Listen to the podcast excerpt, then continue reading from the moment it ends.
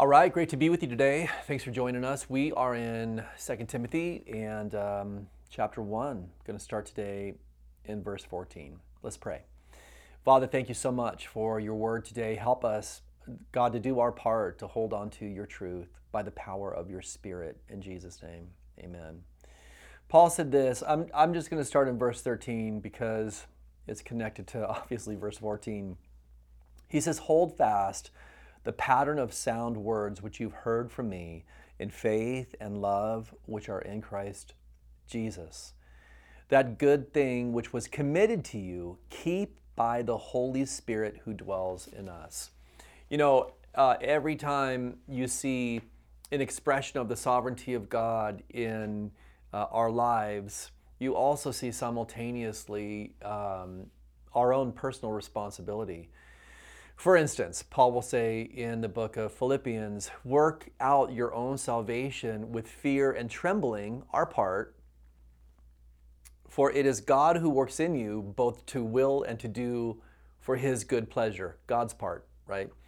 Today, you know, what we see is we see our responsibility. Paul says to Timothy, keep that which has been committed to you um, by the power of the Holy Spirit and so there's an exhortation for us to do some keeping. But remember, in our last devotion, we talked about what it is that God does in His keeping, right? God is able to keep that which we have committed to Him until that day.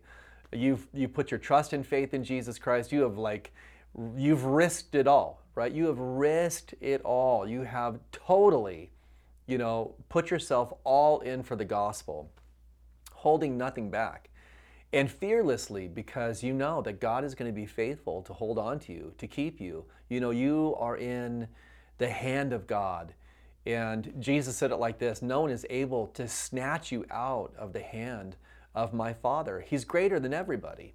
And so God does his part. God, God keeps, God preserves, God holds on to you. And so let me just say this, and I know I'm kind of like going back to yesterday's devotion. I have, I have no doubt as my trust and faith is in Jesus Christ, I do not doubt the security of my salvation.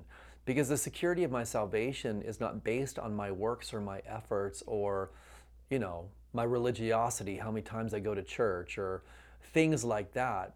It's based on the finished work of Christ on the cross. He did it for me, and because I've trusted in Him, He's going to be faithful to fulfill what He's promised to me. So you say, well, what is our responsibility? Well, you know, it's interesting. Paul uses the same word here now with Timothy and, and the word keep. And the encouragement to Timothy is it's really simple. He says, That good, good thing which was committed to you, keep by the Holy Spirit who is in you. So, Timothy, God is going to preserve you and keep you, and He's going to be faithful to fulfill His promises. You need to, your responsibility is to keep that good thing. That confession of faith, that is a good thing, right? This is what Jesus said to Peter that he would build his church upon. You are the Christ, the Son of the living God. It is the gospel. Timothy, hold on to that. Timothy, cling to it. Timothy, never let it go. It is not just the good thing, it is the greatest thing. And you keep it, you hold on to it by the power of the Holy Spirit who is in you. Like even in that, even in not departing from the gospel, not departing from the truth of God's word, holding on to it in a way where, you know, it is the anchor for your life, that requires the power and the strength of the Holy Spirit. And Paul is just such a beautiful thing because if Paul didn't say that, Timothy would have the idea that even him keeping the gospel as the anchor for his soul was going to be done by his own strength, but that wasn't the case. He, Paul says, Timothy, rely on the Holy Spirit. Trust in the Holy Spirit, who is your helper, who is in you, right? He dwells in you. He is closer than you can imagine. He is available uh, for to, to help you in any moment. All you have to do is ask. I think you know this is just such a, a beautiful statement, and one that um, I want to simply encourage you in today. You know, you put your trust and faith in Jesus Christ, maybe a couple years ago or 10 years ago, whatever it might be. Are you holding on to the gospel with tenacity, with everything that you have? Are you looking to the Holy Spirit? How often are you asking the Holy Spirit to help you to hold on to the truth of God's Word in a way where it anchors your soul?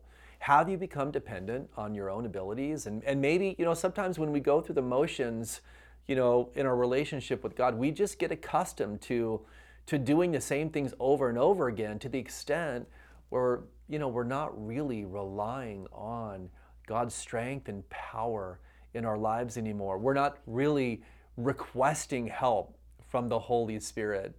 When's the last time that you just requested help, asked the Spirit of God to help you in some sense? Today, do that.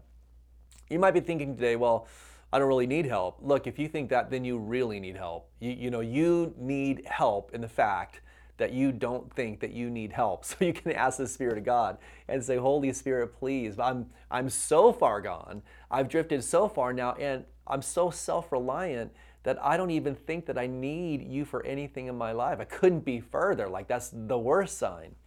So today I want to just really strongly encourage you pick one thing or two things and just reach out to the Spirit of God who, if you're a believer in Christ, dwells in you and watch Him supply everything that you need. I pray today that you're, you're blessed in this journey.